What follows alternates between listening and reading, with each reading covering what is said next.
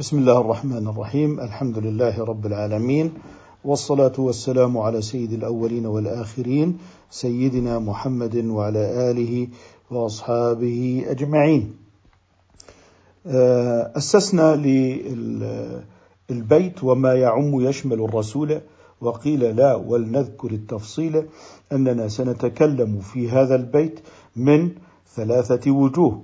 في الوجه الأول وهو الكلمة قبل التركيب، ولنمثل لذلك بكلمة الناس، أو الوجه الثاني بعد التركيب كقوله تعالى قل يا أيها الناس إني رسول الله إليكم جميعا، ثم الوجه الثالث وهو أهم وجه، وهو النظر في مجموع أدلة الشريعة وقواعدها وأصولها ورد متشابهاتها إلى محكماتها. فبدأ المصنف والشارح بقوله يعني أن الأصح يا أيها الناس، يا أيها الناس، بمعنى أنه يتكلم عن كلمة الناس، ومثل كلمة الناس والذين آمنوا، ويا عبادي، يا عبادي لا خوف عليكم، يا أيها الناس اعبدوا ربكم، يا أيها الذين آمنوا، يا أيها الذين آمنوا اتقوا، وهكذا. فهو عندما يريد أن يتكلم عن كلمة الناس إنما هو يريد أن يوضح أن هذه الكلمة ككلمة الناس التي بوضعها اللغوي مفردة تدل على عموم، قبل أن تصبح كلية بالحكم، لأننا قلنا إن الكلية تكون مع الحكم بعد التركيب، ولا توجد كلية قبل التركيب. لماذا؟ لأن معنى الكلية أي أن دلالة العام كلية تعني ثبوت حكم العام لجميع فرد أفراد العام، كل فرد على حدة، كل فرد على حدة، بمعنى لجميع أفراد العام. فيكون إذا قلنا المسلمون ينجون في الآخرة، فهذا الحكم ثابت للمسلمين بعدد المسلمين. هذا معنى الكلية، بخلاف معنى الكل. فإذا قلت على سبيل المثال هذه الشجرة كل، فيعني أقول شجرة تدل على جذورها وعلى ساقها بدلالة الكل، وليس بدلالة الكلية. على كل حال هذا مضى الحديث عنه سابقا. إذن يقول هنا يعني أن الأصح أن نحو يا أيها الناس. إذن هو بدأ بالمعتمد، مما ورد على لسان النبي صلى الله عليه وسلم من العمومات المتناولة له لغة، شموله خبر أن الأصح، شموله، هكذا تربط بين أجزاء هذه الجمل. إذن شموله له صلى الله عليه وسلم من جهة الحكم المستفاد من التركيب كما شمله لغة.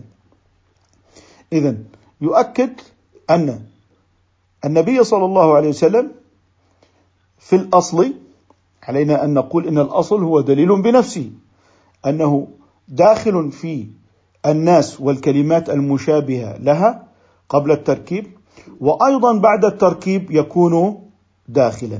هذا هو ما يبينه في هذه الفقرة، أن الأصح أن نحو يا أيها الناس تشمل النبي صلى الله عليه وسلم قبل التركيب بالكلمة مفردة، وكذلك بعد التركيب. طيب، الآن قال فخرج ما لا يتناوله، الضمير يعود على النبي صلى الله عليه وسلم، نحو يا أيتها الأمة.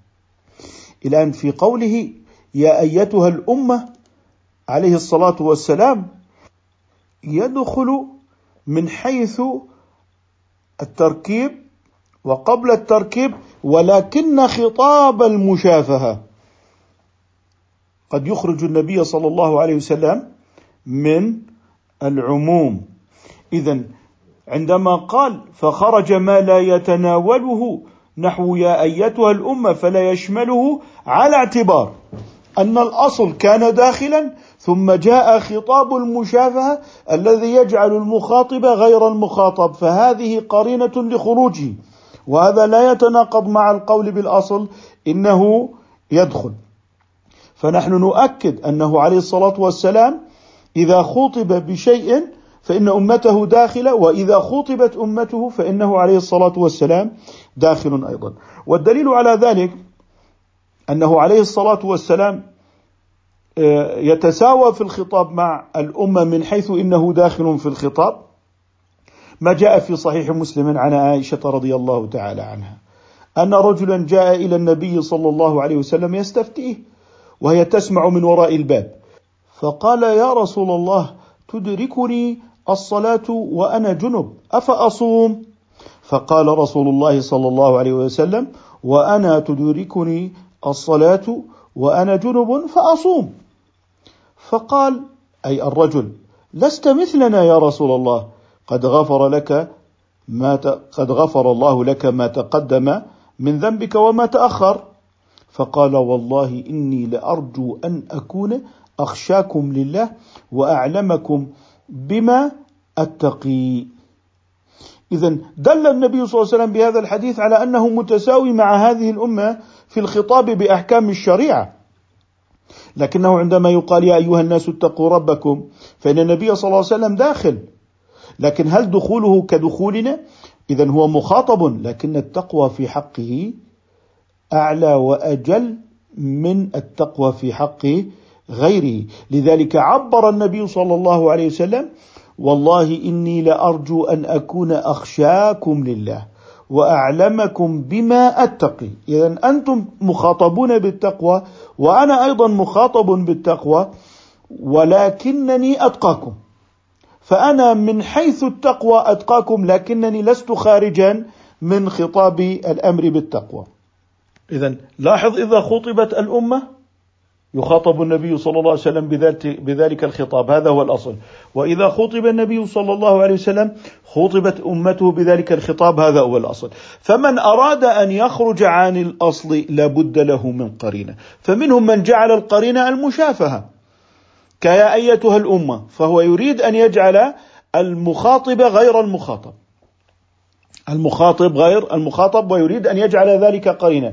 إذن قوله إنه يخرج من خطاب يا أيتها الأمة لا يعني أن الأصل أنه عليه الصلاة والسلام لم يكن داخلا، إنما هو داخل، ولكن المشافهة والخطاب قد يكون قرينة صالحة لإخراجه من العموم، وهذا أيضا يحتاج إلى مزيد من البحث والنظر في الأصول والقواعد وبقيات الأدلة. لذلك هنا يتكلم الأصوليون من حيث صحة القاعدة وسلامتها، وليسوا مفتين متقصين لكل أدلة الشريعة، فهو يتكلم من حيث صحة قاعدة وسلامة هذه القاعدة، ويريد أن يمثل لهذه القاعدة ولا يريد أن يكون منتجا للحكم ومفتيا.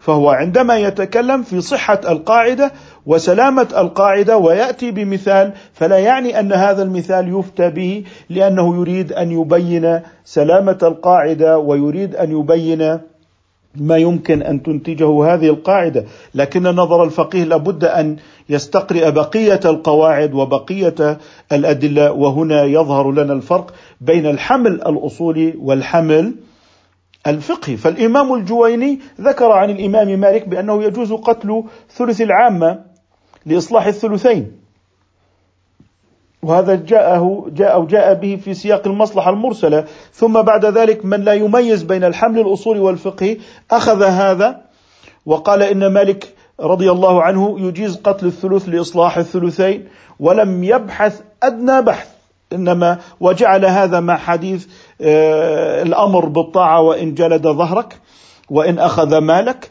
إذن هو يشكل ثقافة منافع ومصالح باتجاه هذا الحزب أو باتجاه هذه الحكومة أو هذه المعارضة، ومن هنا نجد أن المجتمع الإسلامي بدأ بالتحريض، فهذا يحرض على المعارضة والمعارضة تحرض على الموالاة، ونصبح أمام شقاق. واستخدم كلام الإمام الجويني في مجال الحمل الأصولي وتم تحويله إلى فتوى، وهذا نتيجة أنه لا يميز بين عمل الفقيه المجتهد المستنبط للأحكام الذي عليه أن يستقرئ جميع القواعد جميع الأصول، وبين الحمل الأصولي الذي حسبه أن يبين قاعدة وأن يدلل عليها وأن يضرب عليها مثالا، فلا يصلح هذا المثال أن يكون فتوى لأنه سيق لأجل توضيح أو بيان لتلك القاعدة.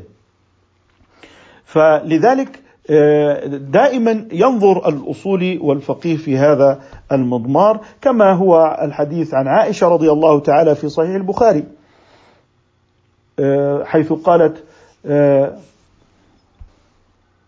أن فاطمة رضي الله عنها أرسلت إلى أبي بكر تسأله ميراثها من النبي صلى الله عليه وسلم فيما أفاء الله على رسوله صلى الله عليه وسلم، تطلب صدقة النبي صلى الله عليه وسلم التي بالمدينة وفدك وما بقي من خمس خيبر. فقال أبو بكر، إذن هي تطلب ميراثا رضي الله تعالى عنها، أي فاطمة بنت النبي صلى الله عليه وسلم. فقال أبو بكر إن رسول الله صلى الله عليه وسلم قال لا نورث، ما تركنا فهو صدقة، إنما يأكل آل محمد من هذا المال، يعني مال الله، ليس لهم أن يزيدوا على المأكل، إذن أنتم لكم حاجتكم من هذا المال، كما كان يفعل النبي صلى الله عليه وسلم، يأخذ حاجته من الخمس ويرد الباقي على المسلمين. وإني والله لا أغير شيئا من صدقات النبي صلى الله عليه وسلم. انظروا إلى اجتهاد الصديق لما قال النبي صلى الله عليه وسلم لا نورث، إنما يتكلم عن نفسه. الآن أبو بكر مطبق مخاطب بتنفيذ الخطاب، مطالب بتنفيذ الخطاب النبوي. لا أغير شيئا من صدقات النبي صلى الله عليه وسلم التي كانت عليها، أي التي كانت الصدقات عليها في عهد النبي صلى الله عليه وسلم، ولا أعملن بما عمل فيها رسول الله صلى الله عليه وسلم. ف فتشهد علي ثم قال الإمام علي رضي الله تعالى عنه إنا قد عرفنا يا أبا بكر فضيلتك، وذكر قرابتهم من رسول الله صلى الله عليه وسلم وحقهم، يعني ذكر الإمام علي فضلهم وقرابة آل بيت النبوة رضي الله عن الجميع. فتكلم أبو بكر فقال والذي نفسي بيده لقرابة رسول الله صلى الله عليه وسلم أحب إلي أن أصل من قرابتي. إذن أبو بكر رضي الله تعالى عنه حافظ على الشرع وحافظ على المحبة، وحافظ علي رضي الله عنه على الشرع وعلى المحبة، فلما تولى علي لم ينقض أحكام أبي بكر، ولو أنه أراد أن يفعل لفعل، كما يعني هناك من يزعم الشقاق والنفاق بين آل بيت النبوة وبين الصحابة رضي الله عنه، ونحن ديننا الجمع بين محبة الصحابة والقرابة رضي الله تعالى عن الجميع. فأهل السنة والجماعة هم الشيعة الحقيقيون لآل بيت النبوة صلى الله عليه وسلم.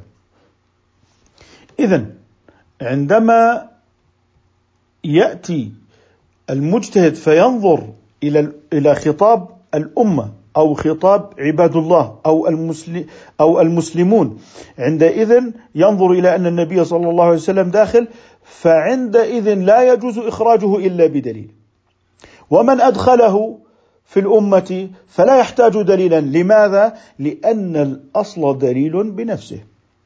فعندئذ من أراد أن يخرج النبي صلى الله عليه وسلم من خطاب الأمة فعليه بدليل، كمثلا مثلا في قوله تعالى فقد جاءنا نحن خطاب من الله تعالى في قوله تعالى فانكحوا ما طاب لكم من النساء مثنى وثلاث ورباع. ثم مات الرسول صلى الله عليه وسلم عن تسع نسوة. هنا يأتي البحث في موضوع الخصوصية، وبقرائن أخرى ومن أدلة أخرى.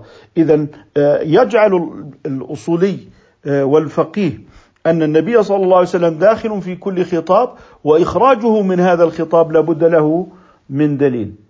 كذلك في في فيما خطب به النبي صلى الله عليه وسلم الأمة داخلة، هذا هو الأصل، هذا لا يحتاج دليلا آخر، لأن الأصل دليل بنفسه، فمدعي الأصل ومن معه الأصل هذا يعتبر دليلا بنفسه. إذن في قوله هنا فخرج ما لا يتناوله نحو يا أيتها الأمة فلا يشمله، أي لا يشمل النبي صلى الله عليه وسلم بلا خلاف، أي أنه متفق على أنه لا يشمل النبي صلى الله عليه وسلم بناء على أنه كان داخلا في الأصل ثم بعد ذلك خرج بخطاب المشافة. وقيل لا يشمله من جهة الحكم مطلقا، أي يا أيتها الأمة لا يشمل النبي صلى الله عليه وسلم من جهة الحكم. طيب من جهة لا يعني من جهة الحكم أي بعد التركيب، فيصبح عندنا القول بأن الأمة والناس يشمل النبي صلى الله عليه وسلم من حيث الوضع، وهناك قول بأنه لا يشمله من حيث الوضع ولكن لا يشمله من حيث التركيب. وقالوا لا يشمله من حيث التركيب، وهذا من باب أنه مخاطب يا أيتها الأمة والأمة مخاطبة. إذن عندنا القول الأول أنه يشمل أن الخطاب بأيها الناس يشمل النبي صلى الله عليه وسلم بالوضع وبعد التركيب، وهذا هو المعتمد وهذا هو الأصل. القول الثاني يا أيها الناس يا أيتها الأمة، فإنه يشمل النبي صلى الله عليه وسلم بالوضع بالتأكيد اللي هو الكلمة مفردة، لكنه لا يشمله في التركيب مطلقا، لا يشمله بعد التركيب مطلقا. ما معنى بعد التركيب؟ أي في الحكم، أي لا يكون مشتركا مع الأمة في الحكم، وهذا القول الثاني ليس هو المعتمد. المعتمد أنه عليه الصلاة والسلام مخاطب قبل الحكم وبعده. القول الثاني أنه بعد التركيب ليس مخاطبا، وقبل التركيب كان داخلا، فبعد التركيب ليس مخاطبا، هذا ليس هو القول المعتمد.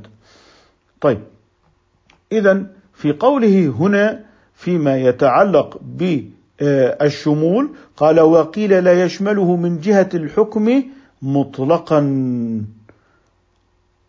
وسبب هذا القول أنه من الأمة فلا يكون مخاطبا ومشافها نفسه ولا يدخل بذلك، لأنه أي لأن خطاب أيتها الأمة ورد على لسانه أي على لسان النبي صلى الله عليه وسلم للتبليغ لغيره.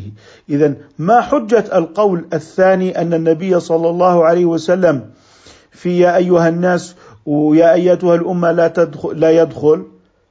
السبب أنه ورد على لسان النبي صلى الله عليه وسلم ليبلغ غيره، فليس هو مبلغ إنما هو مبلغ إنما هو إيه؟ مبلغ. هذا الكلام طبعا القول الثاني كما قلت إنه في الهامش وليس معتمدا، لكن لا يهمل إنه مفيد في الحجاج الأصولي، لأن البحث الفقهي بين يدي المجتهد قد يرجح قاعدة على قاعدة، قد يرجح أصلا على أصل. يعني نقول هذا ممنوع سدا للذريعة، طيب ما منع سدا للذريعة يجوز للحاجة، طيب سد الذريعة مرجوحة مع رعاية المصلحة وتقدم المصلحة على سد الذريعة. لذلك نحن عندما يعني نفصل في الحكم الفقهي نجد أنفسنا أمام أصول عديدة وقواعد عديدة، فلا يعني أننا وضعناها في الهامش في الدرس الأصولي أنها لن تكون موجودة في الحجاج الفقهي في جذع البحث، لأن المسألة تتقوى ببعض الأصول دون أصول أخرى بحسب ما يراه الإمام المجتهد، وهذا يؤكد على الفرق الذي ذكرناه بين الحمل الأصولي والحمل الفقهي. فقد يكون في حال دون حال وتقوى قاعدة في في مسألة وقد تتأخر في مسألة أخرى. في الحديث الذي في صحيح البخاري عن النبي صلى الله عليه وسلم من يشتري بئر رومة فتكون دلوه فيها كدلاء المسلمين. إذن أنا أمام من؟ خطاب عام للأمة، فاشتراها عثمان رضي الله عنه. طيب لما اشتراها عثمان رضي الله تعالى عنه، أليس النبي صلى الله عليه وسلم من المسلمين فيشرب كما يشرب المسلمون؟ إذن ها هو الرسول صلى الله عليه وسلم في هذا الخبر قد دخل في هذا الخبر قد دخل مع المسلمين فيشرب من بئر روما كبقية المسلمين، وداخل النبي صلى الله عليه وسلم في قوله المسلمين فيما يرويه فيكون دلوه فيها كدلاء المسلمين، والرسول صلى الله عليه وسلم داخل في هذا الأمر. إذن جاء من جهة الخبر، لا ينبغي أن يكون هناك خلاف. طيب الذين قالوا ما كان مشافهة ما كان مشافهة لا يدخل فيه النبي صلى الله عليه وسلم، هذا الحديث يجيبهم أنه يكون داخلا، وأن قرينة المشافهة قد قد تخرج النبي صلى الله عليه وسلم بأدلة أخرى، كما هو في الح... في الآية الكريمة إني رسول الله إليكم جميعا. نعم هنا المشافهة قويت، ولم يسر الرسول صلى الله عليه وسلم مرسلا إلى نفسه. فهذه القواعد وإن كانت هذه الأقوال مرجوحة إلا أنها ستفيد في وقت باعتبار مسألة جزئية بعينها. فعندما قلنا إن الأصل الدخول في الوضع والدخول قبل بعد التركيب والدخول باعتبار الأدلة الأخرى، هذا أصل أصلناه، لكننا في قوله تعالى فانكحوا ما طاب لكم من النساء مثنى وثلاث ورباع، لا النبي صلى الله عليه وسلم له خصوصية في هذا. إذن نحن عندما استحضرنا الخطاب استحضرنا أن النبي مخاطب عليه الصلاة والسلام، لكن نظرنا في أدلة أخرى فوجدناه أنه قد خص بهذه الأمور، وهو أنه عليه الصلاة والسلام لا يتقيد بأربع نساء عليه الصلاة والسلام. كذلك فيما يتعلق بقوله تعالى إن الصلاة كانت على المؤمنين كتابا موقوتا، والنبي صلى الله عليه وسلم داخل في هذا، وأنه كان يصلي الصلاة في وقتها. لذلك كيف يفسر حديث ابن عباس الذي مر بنا أنه مجمل فيما سبق، وعن ابن عباس رضي الله تعالى عنه صلى رسول الله صلى الله عليه وسلم الظهر والعصر جميعا بالمدينة من غير خوف ولا سفر. قال أبو الزبير فسألت سعيدا لما فعل ذلك، قال سألت ابن, عب ابن عباس كما سألتني، فقال أراد أن لا يحرج أحدا من أمتي. كيف تصرف المجتهدون في هذا الحديث؟ هل حملوه على العموم وعليه تهدم أدلة أخرى كما حدث مع من يريد أن يأخذ هذا الحديث فيخرج الصلوات من أوقاتها؟ إذن نحن أمام فئة اليوم تأتي بأدلة شرعية تتعامل مع الدليل الشرعي كما لو كان شريعة مستقلة بذاتها، دون أن ينظر إلى قواعد أو إلى أصول أو إلى مجموع الأدلة. فهو يرى أن كل حديث نبوي شريعة مستقلة، وهذا باطل كل البطلان، لأنه جعل الشريعة عضين وفرق أدلة الشريعة، وهذا هو التفريق في الدين الذي أدى إلى فرقة الأمة. حتى في الكفر والإيمان أصبح الإيمان ليس معروفا والكفر ليس معروفا، فالمسألة الكفر والإيمان مسألة خلافية، مسألة الحلال والحرام مسألة خلافية، والكل يحشد النصوص الشرعية لكن دون تأصيل علمي مقعد على وفق المنهج الأصولي، وهو المبين أيضا في مصادر الفروع الفقهية في كتب الفتوى. فترى هؤلاء مضربين عن كتب الفتوى المعتمدة التي استقصت الأصول والقواعد، إنما يريدون أن يمارسوا النحت لأنفسهم، ويظنون في أنفسهم أنهم إذا توافرت لهم المكتبات وتوافرت لهم وسائل الكتابة والنشر أن هذا من مؤهلات الاجتهاد التي لم تكن موجودة في عهد السلف الصالح. ولذلك نحن أمام دعوة إعادة النظر في فروع المذاهب المتبوعة التي هي اجتهادات مجموع العلماء عبر القرون الذين لم يغب عنهم هذا الدليل الذي هو موجود في المكتبة الإلكترونية، بل على العكس الكتب في المكتبات الإلكترونية إنما هي كتب العلماء الأولين، ولذلك يظن هؤلاء أنهم قد تيسر لهم من البحث ما لم يكن لمن قبلهم، ومع الأسف ينظرون إلى السلف أنهم لم تتوافر لديهم الأدلة بسبب تباعد الأمكنة والأزمنة وما إلى ذلك، فظنوا أن سبل, سبل الاجتهاد توافرت لهم ولم تكن متوافرة لمن قبلهم. إذن هنا ينتقل إلى قوله وقيل، إذن هذا قول ثالث. إذن القول الأول المعتمد دخوله عليه الصلاة والسلام في خطاب الناس والأمة قبل التركيب وبعده، هناك قول أنه إذا كان شفاها فإنه لا يدخل، نحن نعتبر الشفاه قرينة ولكنها لا تدل على أنه لم يدخل، بل نحتاج إلى استفراغ البحث والوسع في أدلة أخرى. إذن هذا الذي قال إن، وعليه القول الثاني إن في خطاب النبي صلى الله عليه وسلم أمته شفاها أنه لا يدخل أصلا، هذا هو القول الثاني، لا يدخل أصلا، هذا هو القول الثاني. القول الثالث إن اقترن اللي هو قول الناس، مثلا بلغ وقل، أي قل يا أيها الناس، فلا يشمله لظهوره في التبليغ، لا يشمله لظهوره في التبليغ، يعني قل يا أيها الناس، قل يا عبادي، لا يشمله، هذا قول ثالث ضعيف. إذن هذاك شفاه بدون قل، هذا شفاه بلفظ قل وبلغ. قال وإلا فيشمله، أي وإن لم يقترن بقل وإن لم يقترن ببلغ فإنه يشمله. إذن القول الثالث إن قال قل وبلغ فإنه لا يشمله، وإن لم يقل بلغ وقل فإنه يشمله. طيب وأورد على هذا القول، وأورد على هذا القول، على أي قول؟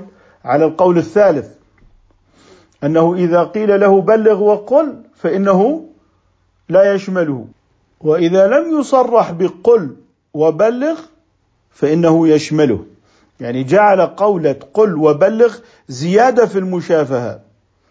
إذن القول الثاني مجرد المشافهة لا يدخل، القول الثالث المشافهة بقل وبلغ لا يدخل، وإذا تجردت المشافهة عن قل وبلغ فإنه يدخل. ثم قال وأورد, وأورد على هذا القول، أي أي قول؟ على القول بأنه هو القول الثالث أن خطاب المشافهة إذا كان بقل أو بلغ فإنه لا يدخل، وإذا كان خطاب المشافهة دون قل أو بلغ فإنه يدخل. قال وأورد على هذا القول أن جميع الخطابات المنزلة عليه صلى الله عليه وسلم على تقدير قل، يعني القرآن كله، يعني إذا قلتم إنه إذا خطب بقل وبلغ فإنه لا يكون مشمولا، فإن القرآن كله وجميع الخطابات المنزلة عليه في السنة على تقدير قل أي بلغ، وعلى تقدير بلغ الناس. فإذا قلنا بذلك فيلزم، ها بدأ قوله، فيلزم أن لا يدخل، أي النبي صلى الله عليه وسلم، في شيء منها، أي هذه الخطابات. فإذا ادعيتم أنه إذا كان آه الخطاب مشافهة بقل وبلغ فإن هذا يلزم أن جميع خطاباته بوصفه نبيا أنه يقدر فيها جميعا قل. فإذا قلنا بقولكم هذا يلزم من هذا القول أن النبي صلى الله عليه وسلم لا يدخل في شيء من هذه الخطابات. قال في الآيات البينات، وهو ابن قاسم العبادي، ورد، أي أي قول؟ أي الثالث، القول الثالث بأن إذا كان الخطاب مبدوءا بقل وبلغ فإن ذلك لا يشمل النبي صلى الله عليه وسلم. قال ورد بالمنع. بماذا المنع؟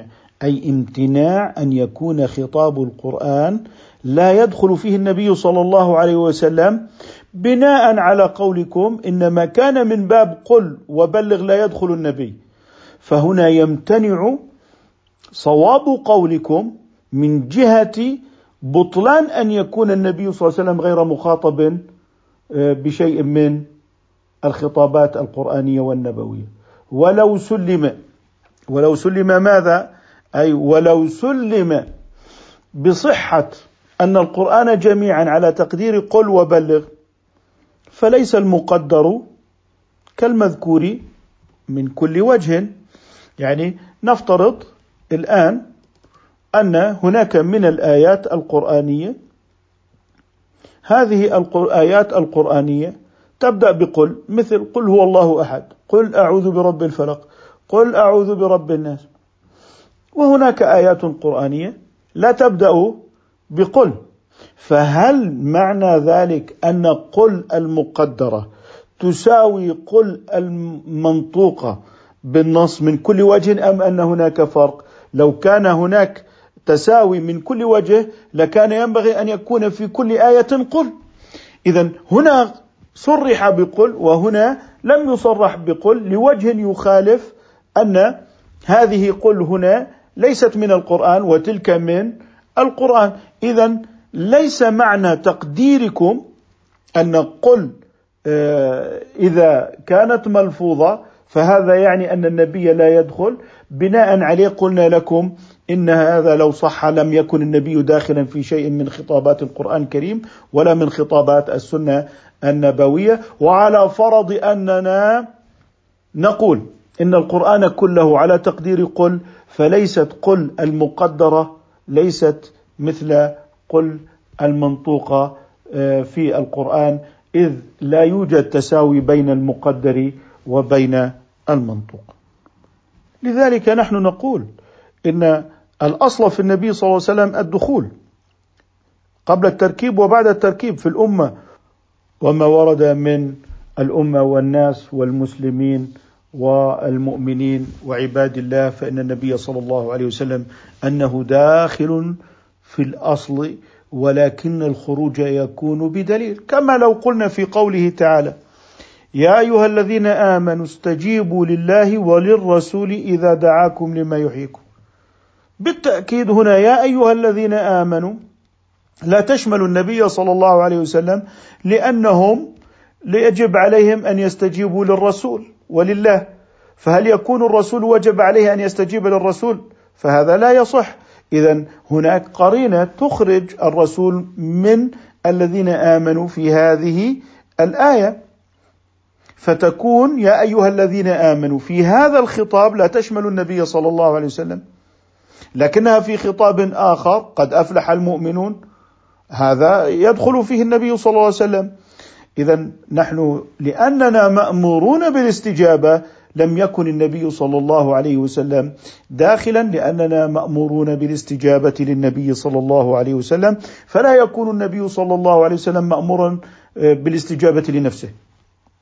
إذن لا بد من النظر في استكمال الأدلة، ولا بد من استمرار النظر في الأدلة الخارجية، يعني من خارج هذا النص أنا أبحث في نصوص أخرى لأصل إلى معنى هذا النص. وخلاصة الأمر في هذا المبحث ألا وهو مبحث وما يعم يشمل الرسول وقيل لا، ولنذكر التفصيل، أننا أمام القول المعتمد، وهو أن الأصل أن النبي صلى الله عليه وسلم داخل في عموم الأمة والناس وعباد الله والمؤمنين والمسلمين بالأصل، سواء كان ذلك قبل التركيب في الكلمة مفردة أم بعد التركيب في الكلمة بعد ثبوت الحكم لها. هذا هو القول الأول المعتمد، أنه قبل التركيب وبعد التركيب مشمول بالعموم، وهذا هو القول المعول عليه، ويمكن أن يخرج بقرينة كما ذكرت في قوله تعالى: يا أيها الذين آمنوا استجيبوا لله وللرسول إذا دعاكم لما يحييكم مثلا. قل يا أيها الناس إني رسول الله إليكم جميعا. إذن الأصل أنه داخل، هذا هو مبحثنا. وبعضهم في القول الثاني غير المعتمد أنه إذا كان شفاها فإنه لا يدخل، لأن الخطاب مشافهة يخرج المخاطب والمتكلم من الخطاب من حيث إنه مأمور ومخاطب. والقول الثالث التفصيل فيما يتعلق بالخطاب المشافهة، فإن كان بقل أو بلغ فإنه لا يدخل، وإن كان خطابا مشافهة دون بلغ ودون قل فإنه عندئذ يدخل. والقولان الآخران يستفاد منهما في الحجاج الأصولي، ويستفاد منهما في البحث الفقهي حيث تتقوى المسائل ببعض القواعد دون بعض آخر، وهذا موكول إلى نظر الفقيه المجتهد. نكتفي بهذا القدر إن شاء الله تعالى. سبحانك اللهم وبحمدك، نشهد أن لا إله إلا أنت، نستغفرك ونتوب إليك.